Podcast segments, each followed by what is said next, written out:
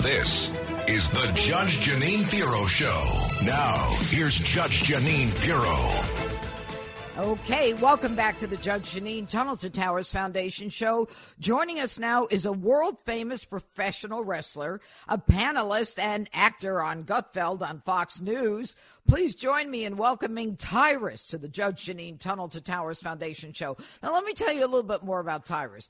Tyrus is an American professional wrestler who is currently signed to the National Wrestling Alliance. Uh, he is he, where he is the current National Wrestling Alliance World Television Champion. He is known for his tenure in WWE as Brodus Clay and Impact Wrestling. But what he is most known for is he has an office next to mine. And if anybody is mean to me, Tyrus comes out and fixes it. Good morning, Tyrus. Morning, Judge. How are you? I'm good. Thanks so much for joining us. Listen, there's a topic we need to talk about, and I couldn't think of anyone better than you to talk about it. Now, I think, you know, maybe we've been unkind to Kamala Harris. Maybe she's smarter than she's showing herself to be. But I want you to listen to this last sound, and I after we come after it, I want to come back to you and listen to it. It's when she's in uh, Poland, I believe, and they ask her whether or not the United States will take refugees. Is the United States willing to make a specific allocation for Ukrainian refugees? And for President Duda, I wanted to know if you think, and if you asked the United States to specifically accept more refugees. Okay.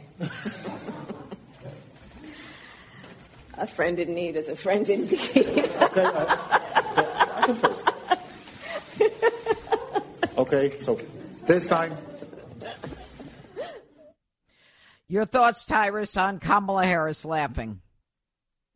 Uh, that's what happens when you're not prepared. I mean, that's the only thing I can think about is that she honestly thought uh, she wasn't listening to the the questions. She was in, and if you watch that whole interview or that whole uh, press conference in its entirety, she just seemed like she was very disinterested in being there.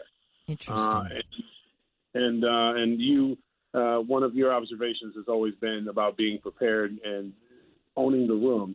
And I, I, it just appeared to me like she just was very disinterested in the room. And the question was asked, it was that pause, and from from a guy who's been on the stage, who's been uh, who's been on a boring interview TV show once or twice, and you're not paying attention and you're thinking about what you're having for dinner and stuff like that, and then they ask you a question and there's that long awkward pause. That's your brain trying to remind you that the question is for you and think of something. And so that's what it came off to me as that she was just really disinterested. And then she has that, I think it's almost a nervous laugh now that we're seeing from her, to where, you know, when a friend in need is a friend indeed. This isn't a, a, a, a song. This is people who are fleeing for their lives with no, basically nowhere to go. So it was disappointing, and it, it made us Americans look like we're very uncaring and very arrogant. Well, yeah, and that's the concern. It's the world stage, Tyrus, and you know she has been sent uh, to, I guess, uh, not just the, the border. I mean, I don't know that she's been to the border, to be honest with you. Uh, but when she was made uh, the made known as the person who was going to find out what the root causes of the problems at the border were, you know, she pretty much laughed that one off and said, you know, I haven't been to the border, but I haven't been to Europe either. Um, uh, you know, I think it's very curious, uh, uh, Tyrus, that I never thought of it that she might be someone who really is just disinterested. But at some point, as vice president of the United States, there's got to be a topic she's got to be interested in. And, you know, when she first came in, she was very upset uh, that they Vogue put her in an outfit with sneakers and uh, Converse, I guess, and a pantsuit. And she was hitting the ceiling while there was a pandemic going on. And she wanted to start a war with Vogue magazine. I, I, I'm not sure this woman is up to the job. No, I think she's just, and, you know, and, and, and researching and getting prepared because you got to bring your A game when you're, when you're sitting across from the judge I, I, I, was looking at some of her uh, debates, and it's kind of the same thing. Whenever she is pressured, uh, especially Tulsi Gabbard had hit her with some tough stuff. Yeah. And she was basically bringing up, you know, her withholding evidence when she was a prosecutor. Right. And instead of answering the question, she just went with what she had planned to say already. So I think whenever she has frustrated or feels attacked, she just goes off in her own thing and doesn't think about anybody else. So I think her A game was to be president. And I'm kind of looking at it as you know how we have that division where we see where Republicans and Democrats will not work together no matter what. Doesn't matter. There's certain, uh, you know, guys on the right who are like death before working with a Democrat. I think we're seeing the same thing in the White House where she's super progressive and Biden, well, at least he used to be until he folded like a lawn chair, was a was a moderate Democrat. And I think if I'm not working with him, I'm not trying to help him succeed because the worse he looks, the better the opportunity is for me. I think her end game is to basically through incompetence or maybe even an impeachment get into uh, his seat, and then all of a sudden that's when she's going to kick in these these great ideas of hers. But in the meantime, I think she's frustrated and just disinterested in general, and and you're seeing her personality and who she really is is that there are people there's wars going on there's inflation in this country people are trying to get pandemics and telling being told they get fired if they don't wear a mask and she's screaming about some tennis shoes that she put on in the first place and took yeah. picture so i mean that's that's where her head's at it's she's just all about her right now and unfortunately um I think the idea was that she was going to be a, a Dick Cheney esque VP, you know, like mm-hmm. and boots on the ground, and he, sometimes you're like, who's the president, you know? But this is not what we got. She and and Biden just keeps passing everything off to her. I think the two of them are just going out of their way to try to one up each other, and it's, it's at the expense of the, of the country. Well, one of the things, Tyrus, that I think they've d- learned from each other is the word salad. You know, continually, continuously saying yeah. uh, uh, something that makes no sense, but repeating the phrase two or three times in the same sentence. I can't do it. It's like we've got to be sure to, that we are focused on what we're doing and that we do it every day. And we have to do it every day to be focused so that we can continue to do what we're doing. You know, and Biden did that with the sanctions this week. He said, I never said sanctions were going to deter. And, you know, the, the, the, the amazing part of this is that when her 10th person left, I mean, we're into this administration, I think a year and, and three months, and she's had 10 staffers leave. That tells you uh, a little bit about her because they talk about a toxic environment. They talk about her belittling her staff. And they also talk about her not even boning up on the materials that they give her. Well, that's blatantly obvious when we hear her try to listen. Some people can freestyle rap, some people have to have a writer. She has to have a writer because whenever she freestyles, we have no idea what the hell she's saying. And we've seen it. We know there's certain there's certain personalities. It's boxed that like Judge, you get you on the table and you throw a curveball at you, you're going to hit it. Then there's other people we work with. You hit them with a curveball, and you see them shuffling through their notes and trying to find, you know, what they pre-wrote for their what their plan was, and then they'll just say, "I'm just going to say what I was going to say in the first place." Yes, uh, yes. she's not even doing that. She's just she's very disinterested. But I think the, the what the biggest tell is is that what we're seeing is that her and Biden do not communicate. Right. They don't speak. They are basically in two different two different worlds, and then any any staffer that works for her is stuck with dealing with that. And yeah. so we people like to make well during the uh, previous administration people were leaving left and right. No, they were getting fired. There's a difference. there's a huge difference. I have no patience. You, I don't care who you are. You do as we had planned. If it doesn't go the right way, I'll get somebody in here who can. That's a different mentality than people saying, I worked my whole career to work in the VP office, and literally eight months in, I'm telling my family, this ain't it. I'm leaving. So that just shows the dysfunction. And if the White House is this dysfunctional, that anybody can see it, that the world can see it, and that's probably why people aren't picking up the phone. We saw it with Saudi Arabia.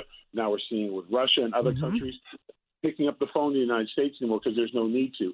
They just rather call China and we are just handing over with just we are a dysfunctional family in terms of that's the way I would describe the White House. It is mom and dad need a divorce and they won't because financially they feel it's better to stay in the house and drive all of us kids crazy. Yeah, and you know the sad part of it, Tyrus, is that when you're in a position like uh, the vice president of the United States, and the first uh, woman vice president of the United States. You have to think it is such a historic moment. And, you know, some people get on TV and talk about how wonderful it is and, and, you know, it's great, but, but she's wasting it.